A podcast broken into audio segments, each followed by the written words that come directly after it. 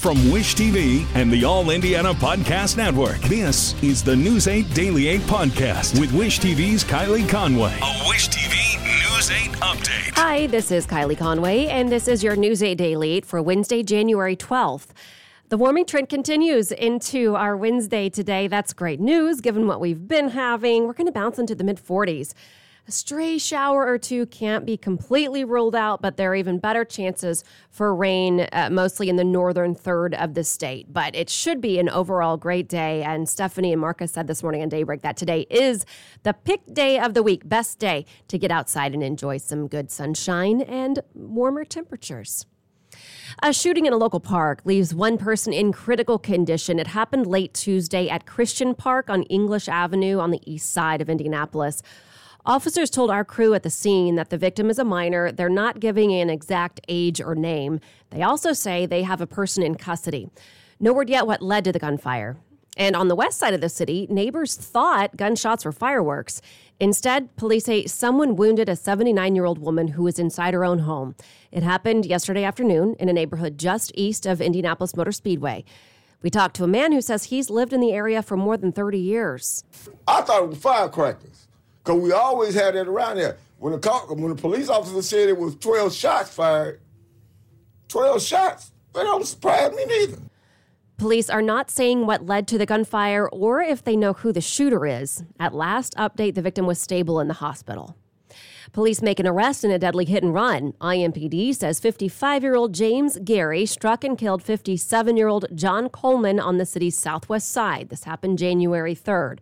According to police, it happened just before 9:15 in the morning on Centennial Street. Anyone with information is encouraged to call Crime Stoppers. That number is 317-262-8477. Governor Eric Holcomb provides a progress report on the state. He delivered his sixth State of the State address last night. His key theme touting Indiana's economic growth while the state grapples with COVID 19. Even as we're contending with the challenges of a global pandemic, we're simultaneously strengthening our economy, reskilling our workforce, building up and out our infrastructure, enhancing our quality of life. The governor also referred to recent investments in education that are raising teachers' salaries in most districts. State Democrats tell us he missed the mark, failing to address issues like increasing the minimum wage. Holcomb also talked about COVID 19 vaccines, saying, I encourage, I plead, I beg of you, speak to your doctor and get the shot. He did not directly address the plans from Republican lawmakers to ban private companies from mandating the vaccine. Today, students in Anderson are heading back to class. The district announced yesterday that it is returning to in person instruction, but will keep watching COVID cases closely. All schools in the district were closed yesterday because of staff absences. And students and staff at Chicago Public Schools are also returning to in person classes today. The Chicago Teachers Union and the city reached an agreement on COVID 19 safety measures. The two groups had been in a deadlock since January 4th. Leaders from the union have already agreed to the deal. The rest of the union started voting yesterday and wraps up today. State lawmakers are considering an effort to help healthcare workers. This morning at the State House, they're discussing a measure aimed at heading off a staffing crisis. The Indiana House Public Health Committee will consider House Bill 1003 called Nursing Indiana Back to Health. President of the Indiana Hospital Association says the gap between supply and demand for nurses has long been growing, but the length and stress of the pandemic has exacerbated the issue. The Nursing Indiana Back to Health legislation is a crucial step forward in narrowing that gap and ensuring that Hoosier patients will have the nurses they need to care for them for years to come. According to the Indiana Hospital Association, the demand for nurses is expected to grow 12% from 2018 to 2028. In September, we did a story talking to local nurses who say the pandemic had pushed them to their limits and created a staff burnout. Nurses deciding to either take a different career path or join a travel agency, work from home. Um, it's really created this larger staffing shortage than what we had ever anticipated. According to the Hospital Association, the bill will also provide flexibility, removing unnecessary regulations for nursing schools in Indiana. The group says that will allow additional students to enter the nursing workforce pipeline. The legislation would enable Ivy Tech Community College to expand its nursing program by 600 students a year by 2025. The Indiana Hospital Association and Ivy Tech will testify this morning in support of the bill. Also, this morning, a record number of COVID patients are in the hospital, not just here in Indiana, but across the country. According to the State Health Department, we broke the pandemic record yesterday, and data from the Department of Health and Human Services show, shows a new record high. All eyes are on the White House to turn the tide. Dr. Anthony Fauci says because of the transmissibility of the Omicron variant, most everybody will get it at some point. During a hearing on Capitol Hill, the director of the CDC said the hospitalization risk is eight times higher for the unvaccinated compared to those who got the shot. The substantial number of absolute cases is resulting in hospitalization increases across all age groups, including children aged 0 to 4. The emergence of the Omicron variant again emphasizes the importance of vaccinations and boosters, which decrease the risk of infection, severe disease, and death caused by COVID 19.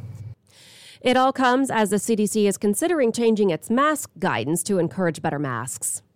And this morning, President Biden is back at the White House after making his case for voting rights. He traveled to Georgia uh, yesterday to drum up support for two voting bills that are stalled in the Senate. One of the bills is named for the late Congressman John Lewis. Biden gave a speech in the district Lewis served. The president told the crowd that the nation is at a turning point, and for the first time, he's clearly calling for an end to the filibuster rules to move the measures forward. To protect our democracy, I support changing the Senate rules, whichever way they need to be changed to prevent a minority of senators from blocking action on voting rights. A change could only happen if all 50 Senate Democrats agree, and at least two have indicated they will not. Republicans are solidly against it. Indiana Senator Todd Young explains his objection to changing the rules. It's a forcing mechanism during fraught times like these that gives the minority a say in the process. It forces majorities to find ways to compromise. It incentivizes bipartisan collaboration among senators representing diverse parts of our nation with differing values, differing priorities. Americans want, want us to go through this hard work of finding common ground, of reconciling their differences. That's our job. Majority Leader Chuck Schumer says action on the voting rights bill could happen today. With LinkedIn Jobs, we tap into a network of more than a billion professionals to help you find quality professionals quickly and easily for any role you need. Marketing wizards? Found them. Software engineers? Found. That project manager I could never seem to hire? And found. LinkedIn Jobs quickly matches your roles with candidates with the right skills and experience. In fact, 86% of small businesses get a qualified candidate within 24 hours. Post your first job for free and get started at linkedin.com slash acquire. That's linkedin.com slash acquire. Terms and conditions apply. As you write your life story, you're far from finished. Are you looking to close the book on your job? Maybe turn a page in your career. Be continued at the Georgetown University School of Continuing Studies. Our professional master's degrees and certificates are designed to meet you where you are and take you where you want to go. At Georgetown SCS, the learning never stops, and neither do you. Write your next chapter. Be continued at scs.georgetown.edu slash podcast. The COVID surge could slow some New Year fitness goals, at least if they included a gym, a place that's usually booming this time of year. News 8's Hannah Mordeau went to see the impact on one local fitness center in particular, Eat the Frog Fitness on Mass Ave. She found there that a lot of the current members have been staying home lately because they're sick or have been near someone who's sick with COVID, but memberships aren't dropping. They're growing this month with those New Year resolutions. It turns out a lot of people are back trying to get into a gym, but also trying to do it safely. I'm glad we're back. Marla Mock is the owner of Eat the Frog Fitness in Indianapolis. That's our main thing is community. A community built on an old saying. Basically, the name come from Mark Twain quote saying that if you ate a live frog first thing in the morning, nothing worse will happen to you the rest of the day. so in this case, working out as the frog and even in 2022, the pandemic has been a bit froggish too. A lot of people want to get back in the gym. They're having trouble getting back in the gym. I haven't seen a whole lot of people that are too nervous to come in because of COVID. A lot of them are staying away because they've been next to somebody or exposed to COVID. So, um, luckily, knock on wood, we haven't had anybody get COVID here. The constant cleaning, hand sanitizer, masks when not moving, and spaced out workstations is working. This is their equipment. So, what are the options? We're 24 7, and we have on site virtual, coach led, and we also have um, Frog on the Go. When the pandemic started, this gym shut down and lost about half its members. Since then, Mock says people have come back in person. A lot of the people that have stuck with us want to be with other people. And in fact, they were going crazy. They they said, "I hope you guys never have to shut down again." Mock says the holidays have caused a surge of people staying home, many getting sick or simply traveling. But she doesn't expect it to be permanent and hopes New Year resolutions prevail over the pandemic. Health is ongoing. I mean, you may maybe you will get sick or maybe you'll take a vacation, but it's important to get right back at it.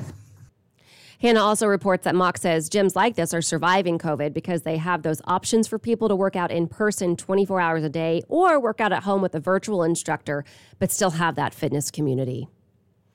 An Indiana House Committee is hearing another bill as part of the Education Matters agenda. House Bill 1134 has several components, including requiring schools to post their curriculum on their websites. It also allows parents to opt out their children of certain activities. It would also regulate how teachers discuss social justice topics in the classroom. Specifically, it prohibits educators from teaching that someone is inherently an oppressor due to their race, ethnicity, national origin, or political affiliation. Some local parents agree with the new legislation. I have personally witnessed numerous examples of classroom content that suggests an individual, by virtue of their sex, race, ethnicity, religion, color, nat- national origin, or political affiliation, is inherently racist, sexist, or oppressive. The bill is also causing controversy across the state. Other parents say this piece of legislation would limit teachers and students. It is my expectation that public policy like HB 1134 will have the practical effect of eliminating learning experiences like a Zoom call with a civil rights icon and similar training for professional educators. At least nine states have already passed similar legislation.